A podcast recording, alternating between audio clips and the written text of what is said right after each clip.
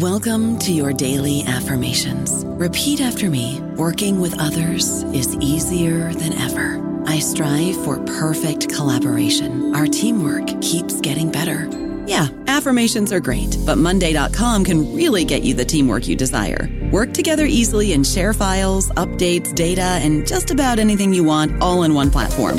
Affirm yes to start or tap the banner to go to Monday.com. Land Casino asking people what's the weirdest place you've gotten lucky? Lucky? In line at the deli, I guess? Aha, in my dentist's office.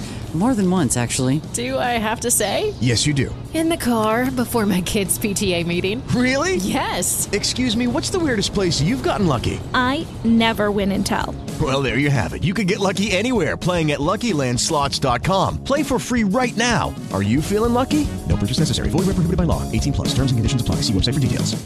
Hello, everybody. This is Marshall Poe. I'm the editor of the New Books Network, and I'd like to tell you that we have a new and improved website. It has two new features that we think you'll love. One of them is a vastly improved search engine so that when you type in keywords, you'll get a bunch of episodes really quick. The other is the ability to create a listener account. And in that listener account, you can save episodes for later listening. So you can create a kind of listening list. We think these features are neat and we think you'll enjoy them. Please visit the site today. Welcome to the New Books Network. Welcome to the New Books in History podcast, part of the New Books Network. I am your host, Christoph Odinitz, and today our guest is Virginia Postrel, a journalist, author, and independent scholar. She's a columnist for the Bloomberg Opinion and has been a columnist for The Atlantic, The Wall Street Journal, and The New York Times. She's the author of The Substance of Style, The Power of Glamour, and The Future and Its Enemies.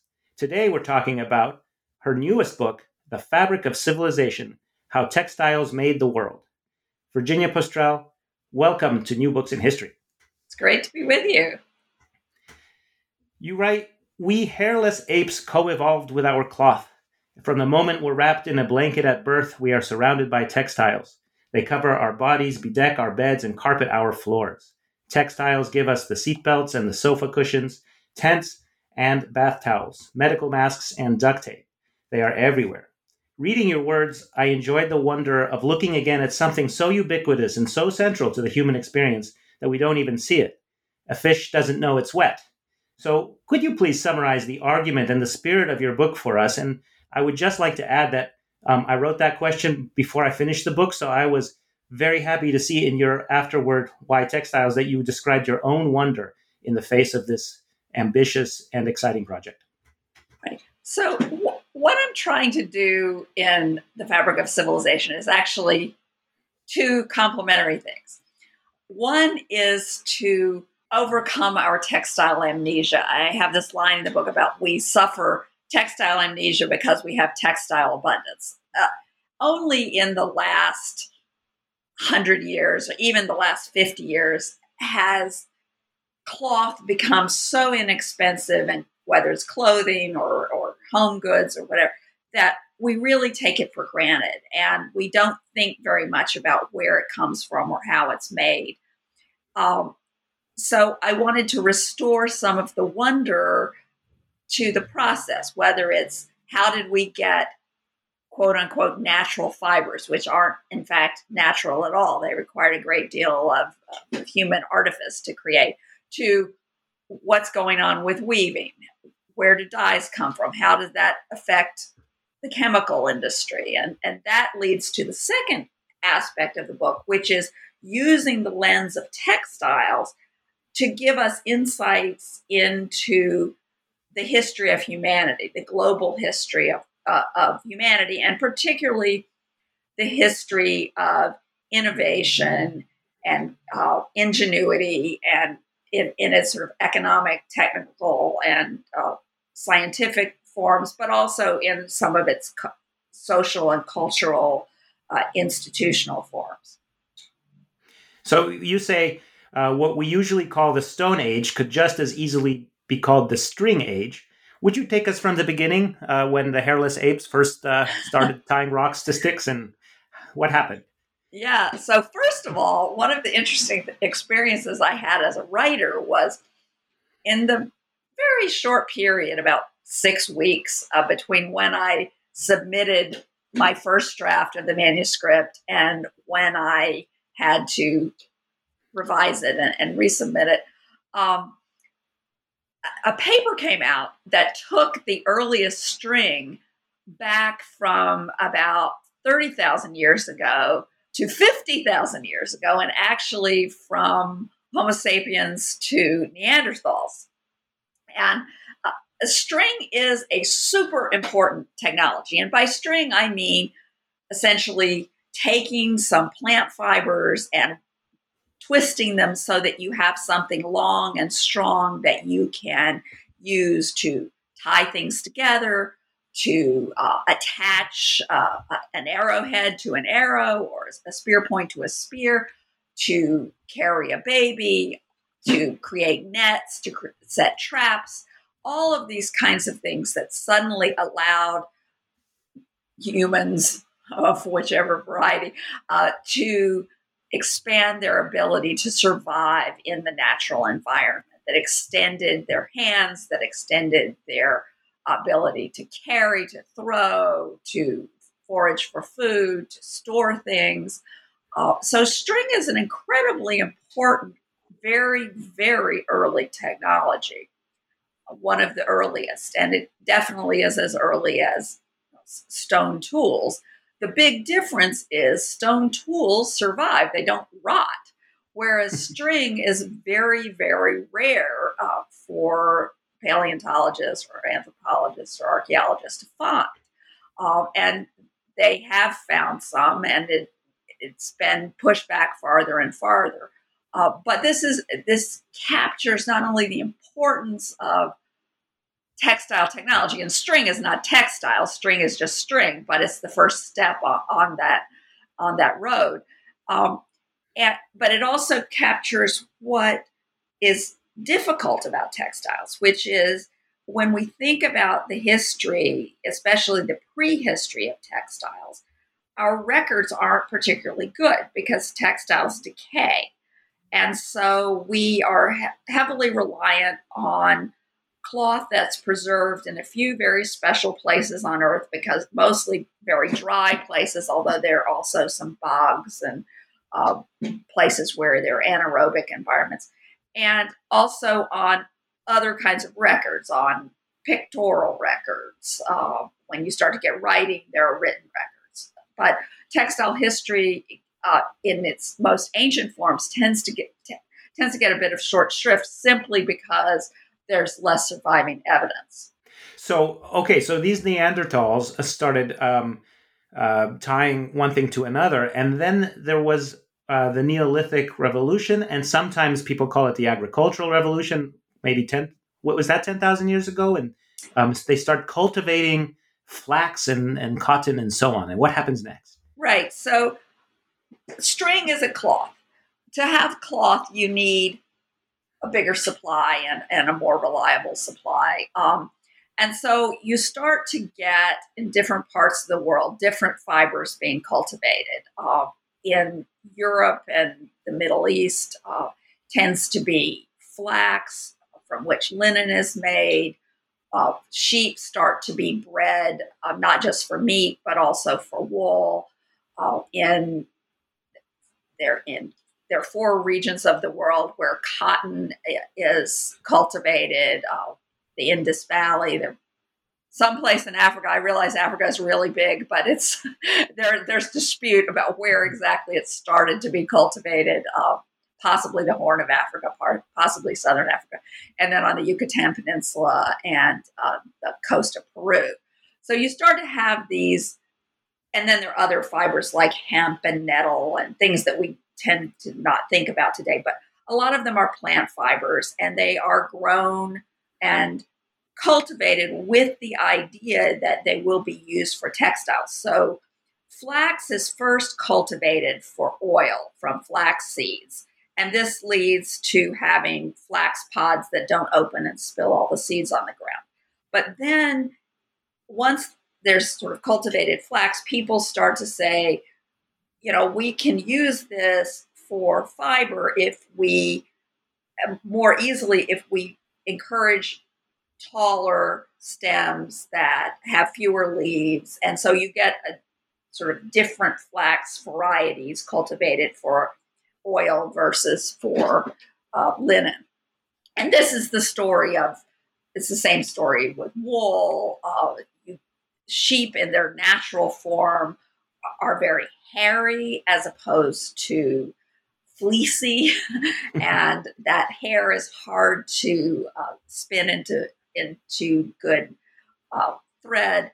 Uh, people start to encourage the the mating of the sheep that have fleecier coats, and then over a very long period of time, you get the kind of fleecy coats that we see in ancient artworks in Mesopotamia and, and that region, um, where they're they're there it's not just a kind of hair that molts it's something that you first pluck and later shear off and and you um, do a wonderful thing here because it's such basic technology that we should all know it.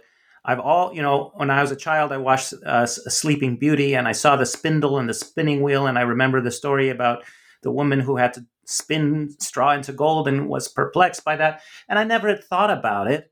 And finally in this book I understand what it is to make thread, and it's amazingly difficult and and and developed many places simultaneously, or not simultaneously, but over you know the millennia. Would you explain how to make thread? I'll try. so basically, all fibers are relatively short. Uh, flax would be one of the longer fibers. When you take it out of the plant, you might get two feet. Well, you can't do too much with two feet of thread. Um, and it's also not that strong. So, what you want to do is twist the fibers together so that you can elongate them, get them to stick together, um, and also make them stronger. And you get this kind of friction that holds everything together. One thing you realize when you start studying uh, textiles is everything is about friction. It's all friction is holding everything together. It's holding the thread together. It's holding the cloth together. So around the world, uh, people developed a common spinning technology. I mean, it had slight variations, but it's basically what's called a drop spindle. And it's essentially a stick for twisting the thread on with a weight at one end that conserves the angular momentum. So you can start this stick, you can twist a little bit of the fiber along the at the top of the stick. You can start it spinning, and then you can sort of feed it fiber and um, it get a longer and longer bit of string, and then wrap when it gets too long, like it reaches the ground, you wrap it around the spindle, and you spin some more. And if this sounds hard, it actually is. I've tried to do it.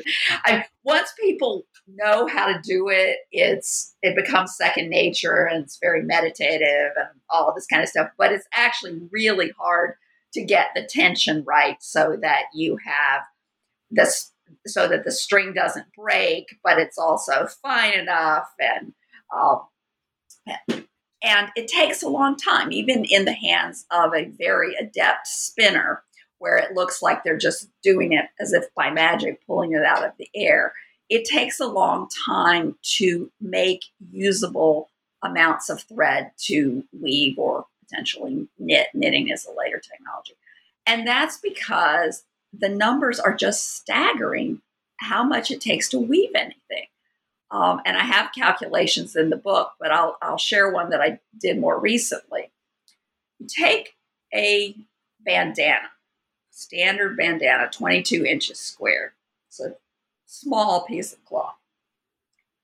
There's a mile and a half of thread, or if you're on the metric system, about just short of two and a half kilometers of thread to make the cloth. This is not the thread that's for sewing. This is what you weave the cloth out of. It's sometimes referred to as yarn versus thread, but but it's the same thing. So you've got a mile and a half of cloth in there, and that would take about 24 hours to spin on an Indian charkha, which was the fastest, a different spinning technology. It's a kind of spindle wheel. It was the fastest pre industrial revolution spinning technology. So when you start to realize that to make a 22 inch square bandana, it would take 24 hours of fast spinning, you realize why the Industrial Revolution was such a big deal. Why having machines that would spin thread rapidly was transformational uh, because then you all kinds of cloth become more affordable. And the other thing is, before the Industrial Revolution, women in all cultures spent all their lives spinning. They were just spinning all the time. And that's why we have these fairy tales. And that's why we have this idea of spinning straw into gold as kind of this source of fantasy wealth. Um, it, it was a central and almost unremarked upon part of life. It was like cooking or cleaning. It was something everybody did, everybody had to do. And uh, whether it was in order to clothe their house, uh, household, whether it was because they were doing it for money, whether it was because they were doing it to pay taxes, uh, it was something that was universal uh, because there was always a need for more thread. I I was very much struck by your chart on page 49 that says I need 6 miles of thread to make a pair of jeans or I need 60 miles of thread to make a sail and it takes over a year of if it were just one person it would take a year to make such a thing. Right. I bet there's a lot of women doing it. I bet it's communal. Yeah, Um, yeah. And oh, definitely. I mean, yeah. if you have so a Viking a Viking sail took longer to make than a Viking ship, which is amazing. Um, and that includes not just the spinning and the weaving, but also plucking the sheep and cleaning the wool and all of that sort of stuff. But yes, it definitely, when you say it would take a year, it wouldn't be one person, it would be a communal activity. And very rarely do you have um, a single sail, you're going to have multiple sails. So um, that is a uh, an issue too. So when you start to think about these fleets, these pre-industrial fleets, not just in sort of the Viking fleets, but even uh, later in the 16th and 17th century, you have uh, large ships, and ships are incredibly important. Those sails represent a significant part of the labor involved in making the ship. It's not just the wooden parts. Yeah, and, um, I, I would like to add for our listeners that as I was reading this, I frequently went to YouTube to Yes. look up spindle wh- whir- whirl, whirl, whirl. I'm not sure. Spindle whorl, yeah. Whorl with an O, and just there are so many artisans who in three minutes on YouTube will show you how it's done. It really, it's it's it's a wonderful companion for this, and then also the harvesting of silk. I just to imagine how you know those cocoons were spun off into um, Yes, to those yes, the silk reeling, which is when you have the you take the silk cocoons, and each silk cocoon is one long fi- filament that's wrapped in, and and to turn that into thread, you put them in hot water that sort of degums them. They're sticky, that, Yeah. that kind of melts the gum, and then you have this very delicate, precise process of taking those, taking that one strand out and then combining it with one or more other strands, and then that gets uh, reeled onto a horizontal reel. And it, it's the women who did this. I write about this in, in, in that chapter. The the women who did this in the silk factories of northern Italy were extremely well paid uh, by the standards of the day, and more than many men, uh, because it was such a skilled profession and a luxury and a luxury material. So it was very valuable what they were doing. Right. And in contrast, just the common women in villages who were doing this from morning till night, you you you talk about the um, maybe it was Aztec or maybe it was Tlaxcala little girls at the age of four. They had to, you know, uh, continually spin or they'd get, you know, beaten severely with thorns because it was so central to the. Right. Yeah. So that was yes. So it was the Aztecs were demanding tribute. So they were the conquerors, and I, I'm actually not sure whether it was Tlaxcala or what exactly the the people were who were doing this. But yeah, the Aztecs demanded enormous amounts of tribute of cloth, of, of cloaks and cloth, and from cotton. And so the uh, the people in the villages had to produce this, which meant they had to spin and then weave uh, and dye uh, these materials. Uh, and they themselves used a much cruder. They didn't wear cotton themselves. They they used um, a much cruder kind of fabric. Um, but this was, and this was typical. It was very common in, in different parts of the world for conquerors to levy tribute or just for rulers to levy taxes uh, in the for- form of textiles. And of course, you can't really say no to those guys. so that's why, from a very early age, the uh, the mothers were punishing the daughters if they didn't spin well because that was an essential life skill. I don't know about you, but I'm very busy and I don't have a lot of time to cook. That's why I subscribe to Factor. Eating better is easy with Factor's delicious, ready to eat meals. Every fresh, never frozen meal is chef crafted, dietitian approved, and ready to go in just two minutes. You'll have over 35 different options to choose from every week, including Calorie Smart, Protein Plus, and Keto. These are two minute meals. Factor meals are ready to eat and heat, so there's no prepping, cooking, or cleanup needed. They're flexible for your schedule. Get as much or as little as you need by choosing your meals every week. Factor is the perfect solution if you're looking for fast, premium options with no cooking required. Sign up and save. We've done the math, and this is important. Factor is less expensive than takeout, and every meal is dietitian approved to be nutritious and delicious. Head to factormeals.com slash NBN50 and use code NBN50 to get 50% off. That's code NBN50 at factormeals.com slash NBN50 to get 50% off. Right. And so uh, just so much work and so continuous and probably, you know, it's not, it's just communal. So it's not, it's not paid. But I, I, I love the passage where you, where you remark how many of the terms, the, the, the, the words have passed into um, our English word. Like, for example, a spinster is a, is, is a usually not the most positive term for an older unmarried lady, right? But that's right. probably because she's at home spinning all the time just to get by or right you know. exactly because there people did spin for money and that was a and and depending on the period sometimes spinning paid better than other times uh, but it it was yeah that was the idea a spinster is a person who spins and then it came to mean an unmarried woman uh, because one way that an unmarried woman was likely to support herself was by spinning yeah, and then you uh, let's talk about weaving next. But so many of those terms are, if I may, woven into our you know into our speech, and you have so many examples of um, um, the shuttle. Right, the shuttle is a is a bus or a ship that goes back and forth, but it's also part of a loom. Or if I'm replying on the internet, I might reply to a thread. Or if I'm telling a joke, I'm spinning a yarn, or uh, that kind of a thing. Yeah. Yeah, it's throughout our language. Um, there are also things that where people don't even realize it, like if you're on tenterhooks.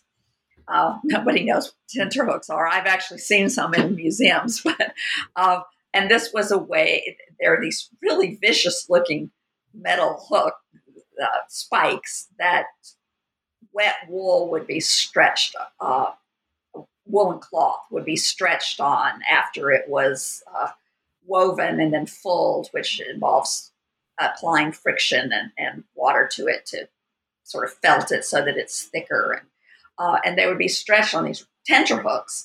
And so that that sense of being on tenter hooks is this, you know, being kind of nervous and anxious and waiting for something to happen. That's that sense of this wool cloth that's been stretched tight. So, so now we have this thread, and we have to turn it into something now we have to weave it right? It's uh, on the loom and um, and you have so many examples of looms from all all parts of the world. Uh, how did that work? Was that also women's work or was that uh, artisanal kind of you know mr weaver in the village would make it or how did it go?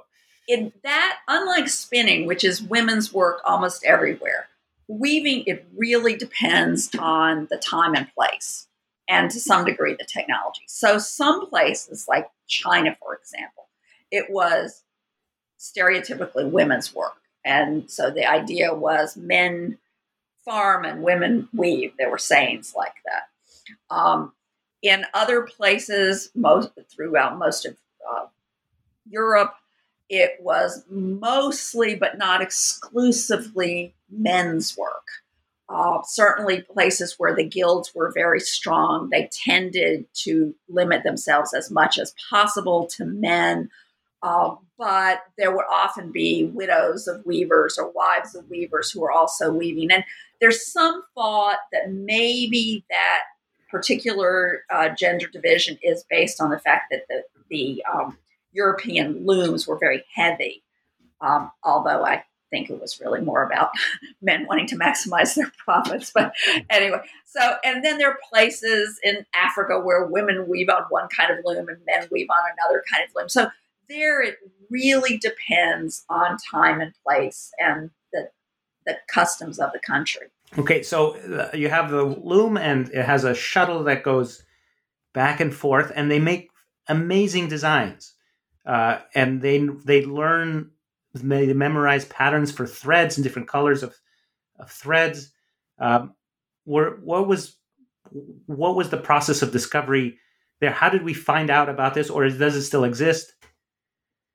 Oh, this still exists. Um, uh, there are certainly around the world uh, weavers who are weaving in traditional fashions. I, in the book, I talk about for example, a, a Lao weaver who's making brocades using a slightly adapted traditional technology. When I say slightly adapted, I mean she uses nylon strings to uh, store the patterns, whereas you know, 100 years ago, she would have used probably bamboo rods. Uh, but uh, but it is a traditional way of, of selecting uh, strings for for patterns. And people, I have to say, people find the uh, chapter on weaving the one where they most need YouTube videos uh, because it is very hard to explain this three dimensional process uh, without seeing it happen. But the basics of weaving are that you have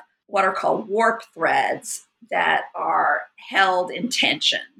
Uh, and you can think of them as either the uh, ver- uh, sort of the if you will, the y-axis, the, the vertical threads, if it's a vertical loom, um, although it's often they're often horizontal. And then you have the weft threads, which are the ones that the shuttle carries back and forth. And you lift selected warp threads to make a gap, and you put the, the weft thread in that gap across. And this can be every other one, odd numbers, then back across every other one even numbers, and that makes what's called plain weave and sort of the, the basic weave that everybody uh, uses all around the world.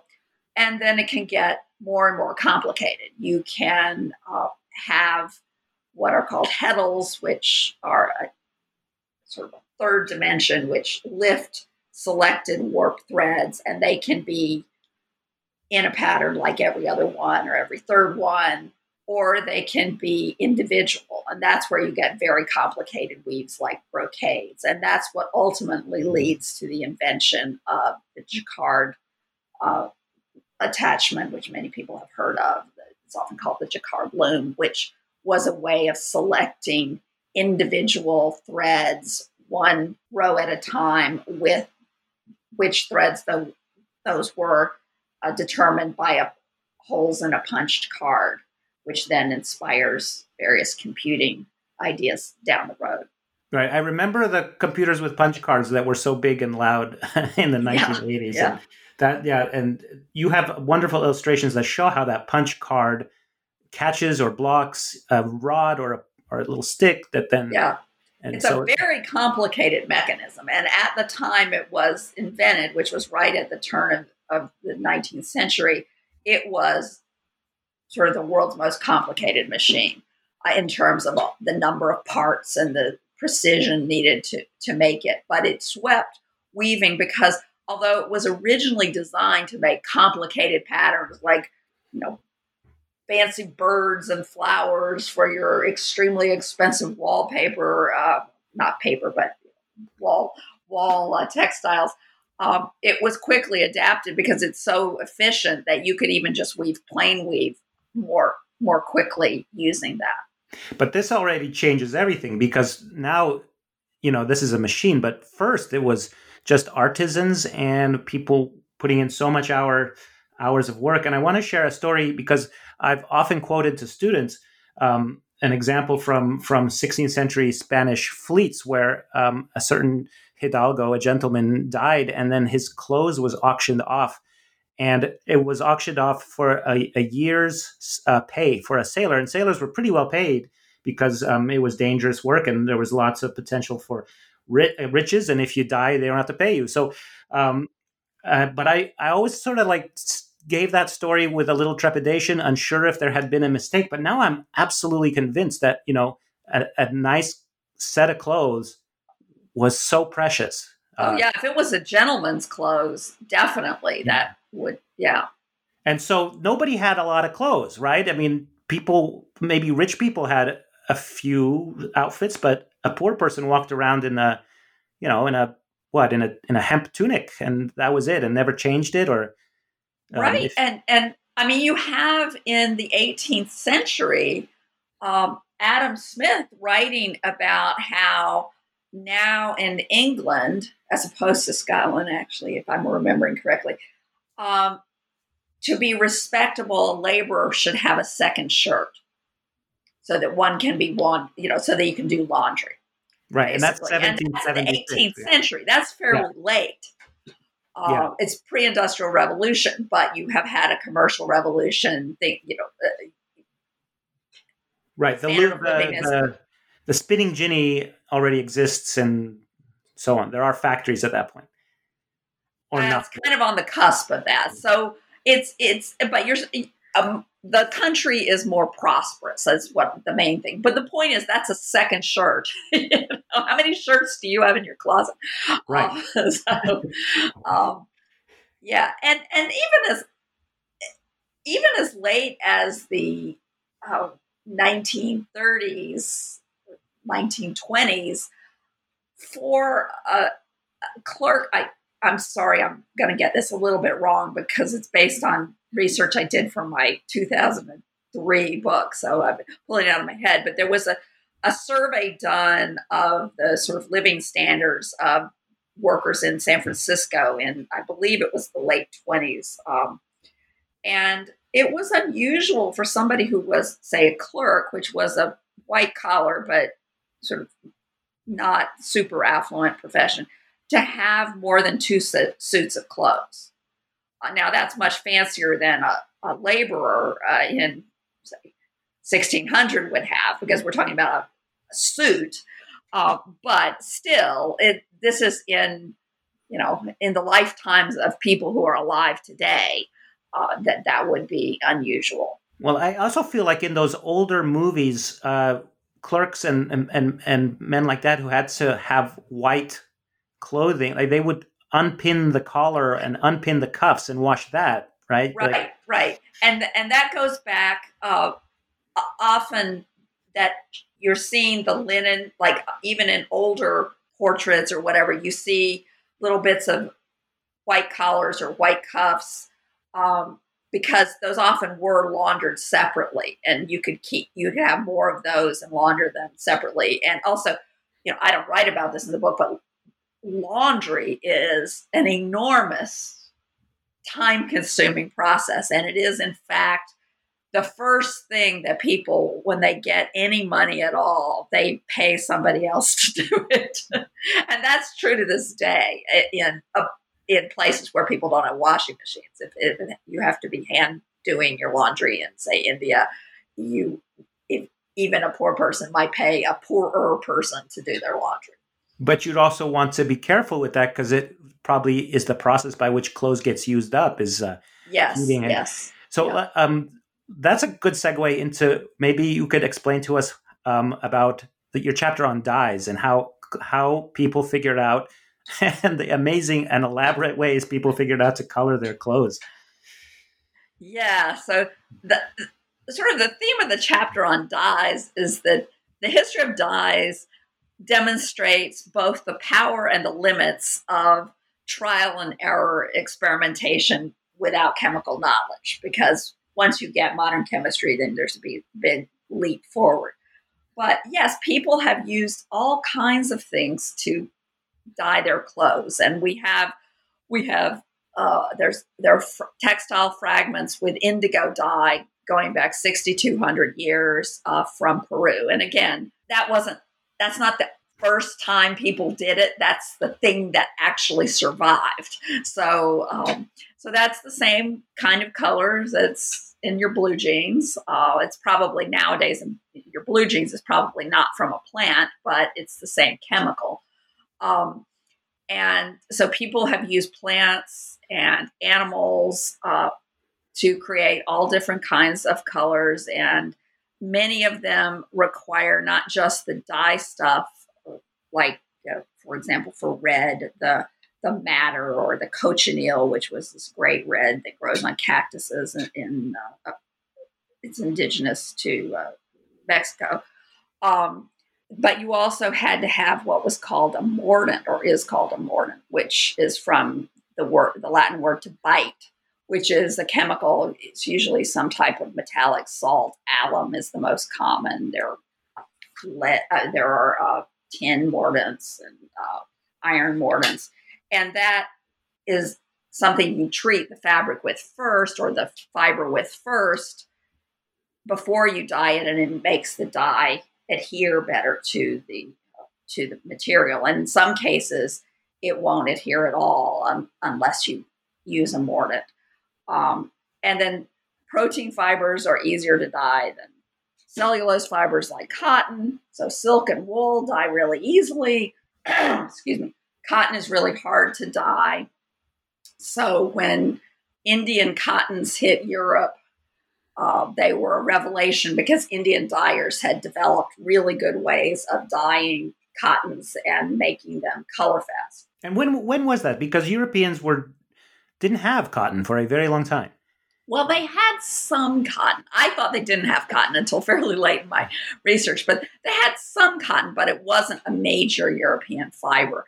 Um, it there's more than one answer to that question those Indian cottons first enter Europe in the 16th century via Portugal, but they really become a big deal in the early, starting in the early 17th century, uh, when you start to have trading by the British East India Company, the French East India Company, the Dutch East India Company, um, where they're bringing in large quantities of what were called calicos, which are these Indian prints, which are cotton, very finely spun. Indian spinners were the best in the world at spinning cotton. And Indian textiles had been long exported uh, in the other direction to Southeast Asia, places like, and they would make special designs for the Malaysian market. Or uh, so now they're making special designs for the European market. Um, and so they were it was this very lightweight, very washable um, fabric with color fast dyes. And compared to comparable European fabrics, it was also fairly affordable, uh, especially if you were talking about something with a design. Because before you had the Indian prints, European fabrics were not printed. Um, so the only way you could have like flowers on your dress was to embroider them, and that inqu- required silk thread, which there are a lot of people in Europe who didn't have access to silk thread for some reason. Um, so now a serving girl could have a cotton kerchief or something like that, little bits of this sort of fashionable, colorful. And- um, and speaking of the dyes, they uh, you have one quotation from a dyer who who says the the creation of indigo has, and I'm quoting, the ripe, sweaty outhouse scent. yes. and then there's some made of mollusks, which I'm sure stinks also. Oh. Yeah, the uh, so the, the, the mollusks I I yeah so I in, I did dine with indigo, um, and it does have this outhousey kind of smell. And when I did it, it was in a small workshop. Um, but you can imagine if you had large scale production that it would be very smelly. And this is one thing we often don't realize. We think natural dyes, well, they must be all environmentally groovy. Um, but actually, the basic approach to dyeing has always been the same, which is to have it done somewhere else, the outskirts of town, the other side of the world, wherever, because it tends to be a, a very smelly process. And different dyes smell more or less worse than others. And it also requires a lot of water. So I, I do talk about the famous Tyrian purple, which was uh, uh, made from sometimes called royal purple, which was made from snails that live in, in the Aegean and the Mediterranean. And I interviewed uh, an archaeologist who recreated that process. Um, she is, her name is Deborah Ruscillo at uh, um, Washington University in St. Louis. And her specific area of expertise is faunal remains. So she studies bones and what can we learn from animal bones from the past. And she would see that there were these huge piles of these shells from dye production. And she wanted to understand how much did it take and what was involved in the process. And so she and a research assistant recreated the process, did an experiment to see uh, using Pliny's natural history, which is not, a, it turned out, a completely accurate guide to doing it. And it was just awful. Um, you have all this rotting snail flesh and flies and s- smelly and really gross. And they were doing it in very small quantities.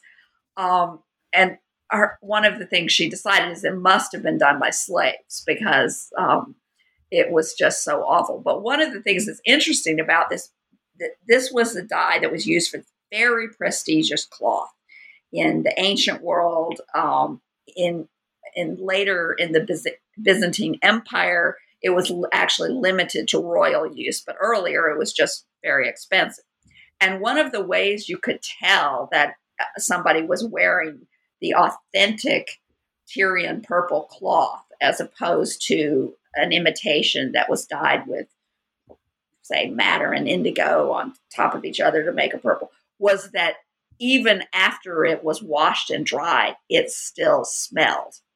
So, so, and it was a famous stinky thing that that uh, Roman writers like Martial joked about that it was one of the bad smells in the ancient world, and yet it was this prestigious cloth.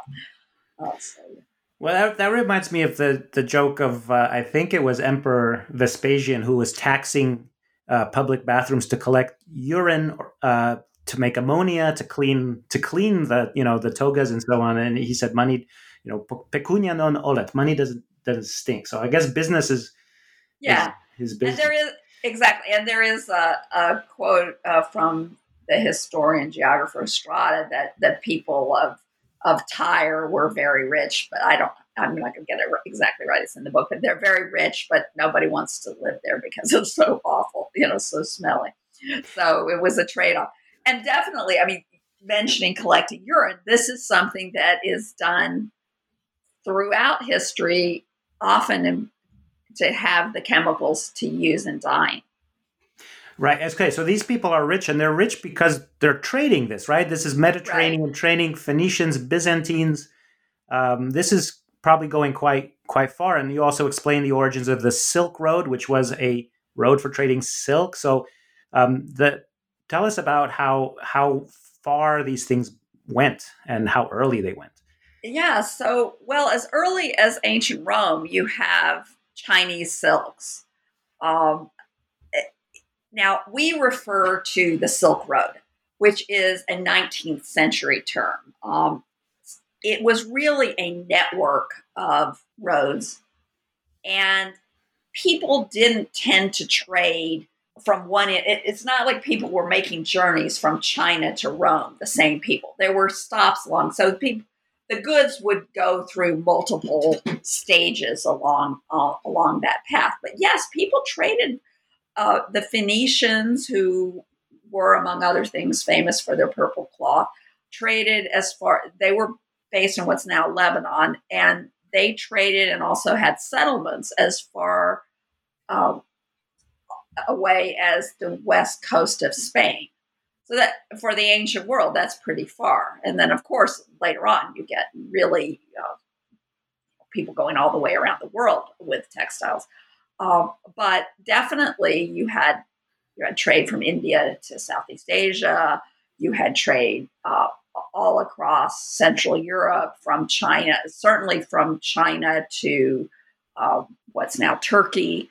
Um, which at one point was all under Mongol control. So that uh, led to a certain ability to trade.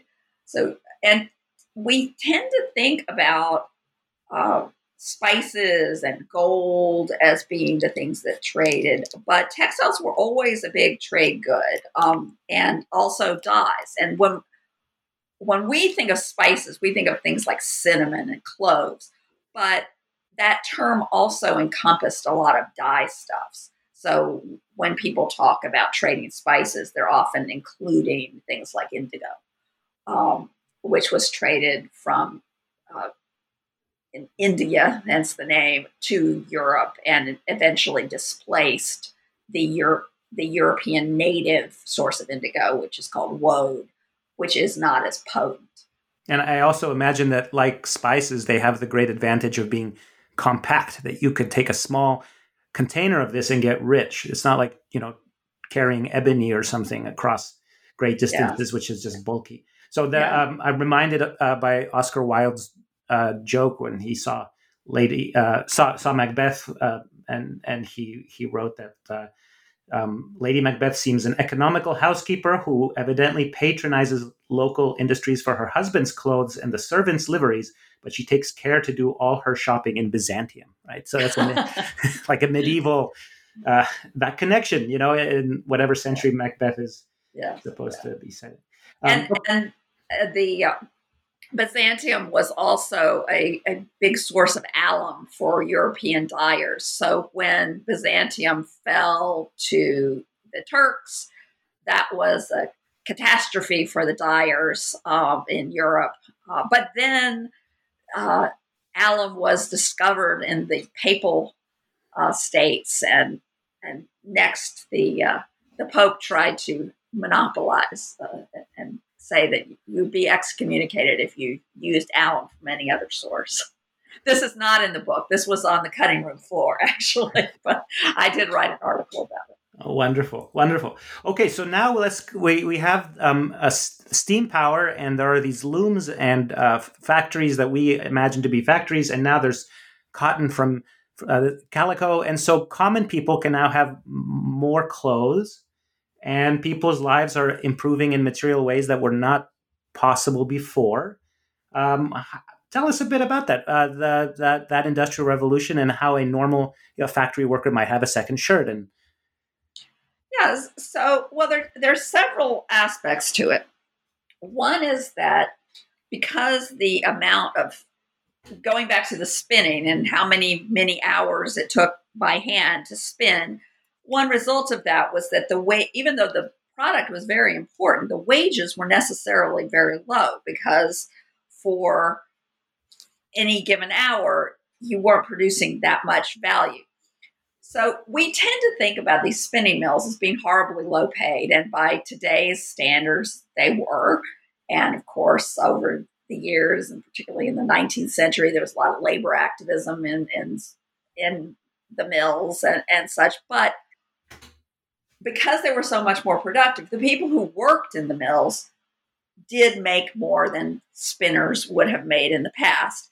And then they fed into weaving, which those people could make more than they had in the past. Of course, then when power looms came out, some of those people lost their jobs, and then we had the Luddites. But um, but you do have this increase in productivity. Explain explain just who, who these Luddites are. Okay, so we today we use the term Luddite as a general idea of people who are sort of against technology. The original Luddites were early 19th century weavers who smashed power looms and protested against the new technology of, of power looms out of not out of ideology, but out of self-interest. They were in risk of losing their jobs. Uh, the the irony there is that the reason they had these for the for the period good jobs was that an earlier technology, the spinning machines, had put other people out of work, uh, but had been allowed to go forward and eventually raised the standard of living for everybody.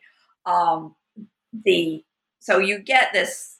The history of textiles reveals something that's true about technology and often in general, which is that you it often has short term disruptive difficult effects and long term positive effects. Uh, the other, aside from increasing productivity and therefore raising wages, the big deal about having spinning, having inexpensive cloth is not just that you can have more shirts. It's also that cloth is used in lots and lots of parts of life, and especially in the world before plastics. So it's used for sacks. It's used for sails, not just plastic.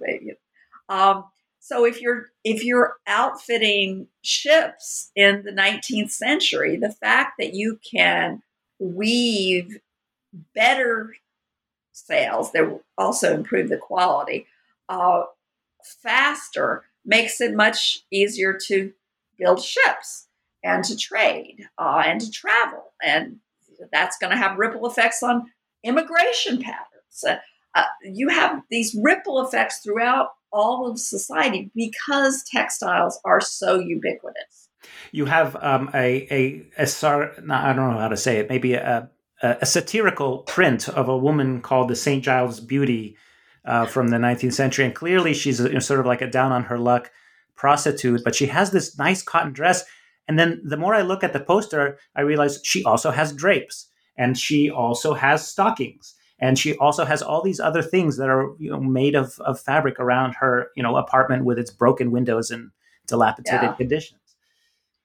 Yeah, so that w- that print is from actually from the late 18th century. Um, probably it may even be pre-industrial revolution but it's right at that cusp and it is definitely in the period where you're starting to get cotton imports from india and and, and that sort of thing. So yeah you start to have ordinary people having what by our standards is no big deal but unprecedented amounts of fabric available to them that allows them to have more pleasure, to express themselves, and then there's just the practical things: stay warm, uh, you know, have clean bedclothes, that sort of thing. And your book is not called The History of Textiles, but The Fabric of Civilization How Textiles Made the World. And one of the uh, things that I was most impressed by is how what I would consider as um, you know banking banking was started by by uh, weavers. So, for example, the famous Fuggers in Augsburg were weavers too. And this uh, fellow Meyer Lehmann, who is who we would pronounce Lehman, he yeah, also right. was he was a cotton a cotton middleman, right? And you have uh, perhaps my favorite sentence. You write here in brief is what middlemen do. They build a bridge between today and tomorrow, and they charge a toll. So, yeah, speak speak a bit about what is this civilization. Well, I think of civilization as all of the things that we develop institutions, habits, stories, technologies, uh, ways of understanding the world, whether that's science or religion, all of these things that stand between us as vulnerable human beings and hostile nature and also other other human beings. And it's cumulative. Um, it, it builds over time. And unless there's a break. Um, and so you can have major cultural shifts, but the continuity of civilization. So the example I use for that is if you think about Europe in say 1480, it's completely different from Europe in 1980 in terms of its culture, in terms of its knowledge of science, its, its knowledge of geography, its religious beliefs, its political practices, it, it's uh, the relationship between men and women, the the economic, the nature of the economy, all of these things, and yet there's a continuity that's built on that cumulative uh, changes over time, and that's the constant of the civilization.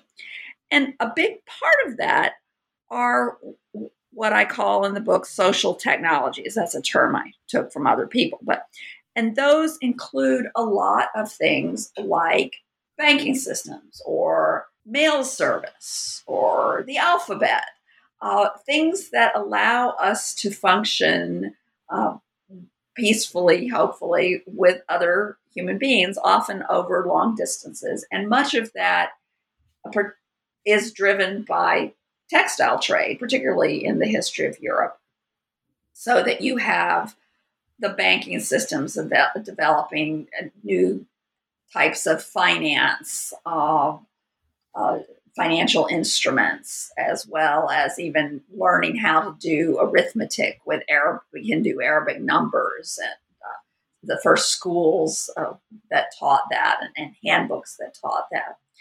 Um, you also have in, in sev- one of the interesting things I came across is in several independent places in the world, textiles were actually used as money, by which I do not mean used in barter. I mean it had all the characteristics of currency, standard sizes, uh, exchange standard values. And this happened in medieval Iceland. It happened in uh, West Africa and the trade between sort of West Africa and what's now Libya. Uh, it happened in parts of China. Uh, so textiles, you could actually make money, uh, make your money, weave your money, uh, and money is an incredibly important social institution. And also credit, because these weavers credit, had uh, um, what what's the term? It's um, bills of exchange. Uh, bills, bills, of exchange, of exchange. Which, which happened in the Renaissance Italy, and even earlier, I learned from you in China with something called Fei Qian or flying money. Flying money, yeah, which I don't know a whole lot about. I just know it did exist. Um, yeah, and so this was a way that you could move money from between geographically distant places without actually hauling gold or silver or whatever was used as currency. It was a way of, I mean, we would think of it as checks. It's not exactly like checks, but it's a way that you would have, uh, you could write a note to a bank and uh, another note to another bank and have them swap. And, and so I could pick up the money and, and my end of things. Um, and this was a, a very efficient way of moving money around, much more efficient, especially when you think about highwaymen and such, than actually hauling uh, specie. And it also, over time, became these would become negotiable, and so it became in particularly in places where cash was a little short, became a form of money.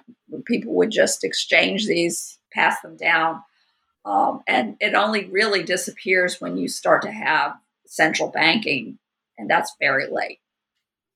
So I know we have to we have to stop, but I, I want to ask you about um, the the present. And uh, there's there's two questions, and I'll ask them both, and you can take them how how you wish. Uh, one is the idea that um, in the internet age, I can buy any kind of special uh, item I want, right? It, and you call this the long tail uh, and you have an example of if you want a certain you know film curtains with yellow polka dots and you can't find them someone will print that fabric for you and there's enough people in the world who want exactly that that that'll happen and i've had that experience where my my daughter was reading little house on the prairie and she wanted a pioneer girl dress for christmas and for not very much money we found someone on etsy who makes pioneer girl you know 19th century dresses and we could give that to her and that was easy but the other question i have is um, the flood of uh, clothes everywhere. And uh, 15 years ago, when I was a, a, Peace Corps volunteer in West Africa,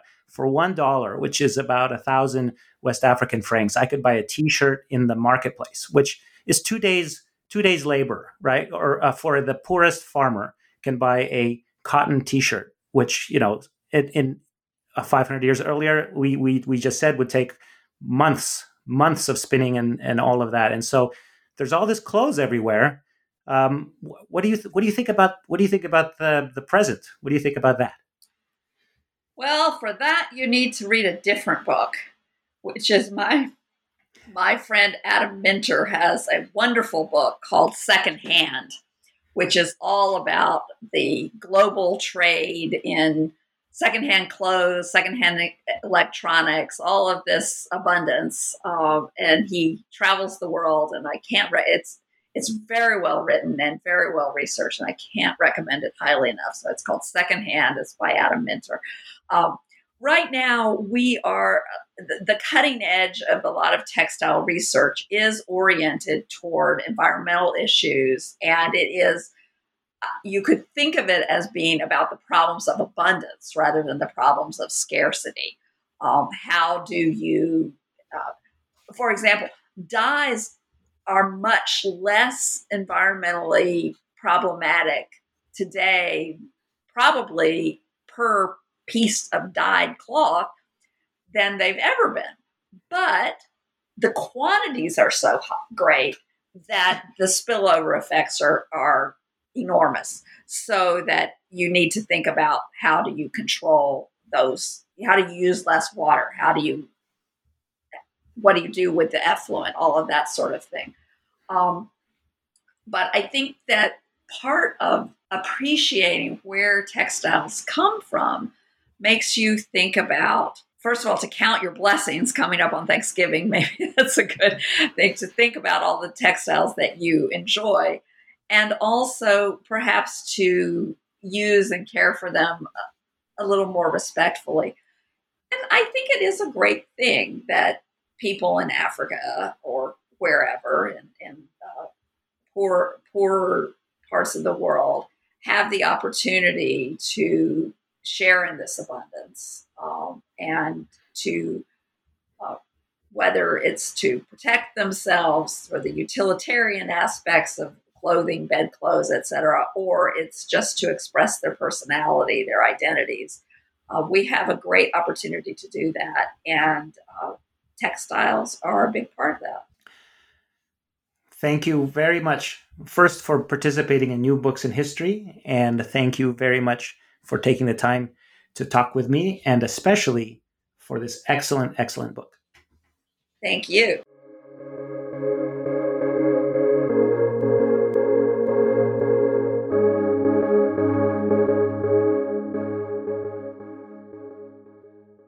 Is Ryan here, and I have a question for you. What do you do when you win?